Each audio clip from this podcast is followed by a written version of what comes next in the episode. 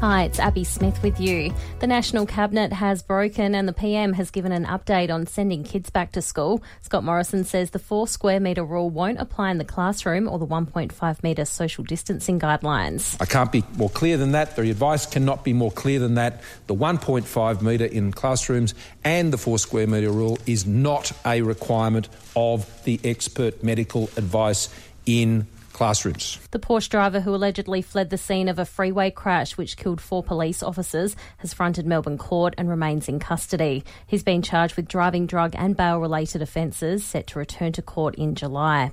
Meantime, detectives are still waiting to speak to the truck driver. Deputy Commissioner Shane Patton has told Seven they will find out what happened. There's no indication of terrorism or anything like that at this stage, but the whole totality of the circumstance from closed circuit television, from the reconstruction by our major collision investigation unit, we think we'll be able to ascertain the full picture. Well, the National Cabinet has expressed their condolences to the families of the victims.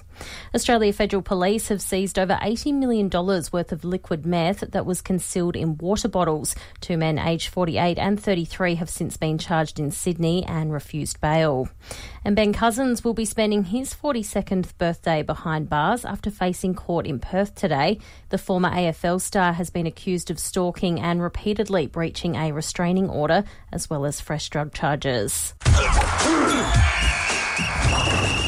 To sport, Rugby Australia chairman Paul McLean says some of the criticism Raelene Castle copped is bullying. He'll take over as interim chief executive until a replacement can be found. He says Castle has been harshly dealt with. I think in a, in a normal circumstance, without the things that have happened in the last two years, some of the unwarranted criticisms and bullying, I think it might have been a different scenario. But at the end of the day, the board has to make a decision about how the game can progress. And download the briefing now, Australia's new daily must listen news podcast with Tom Tilley.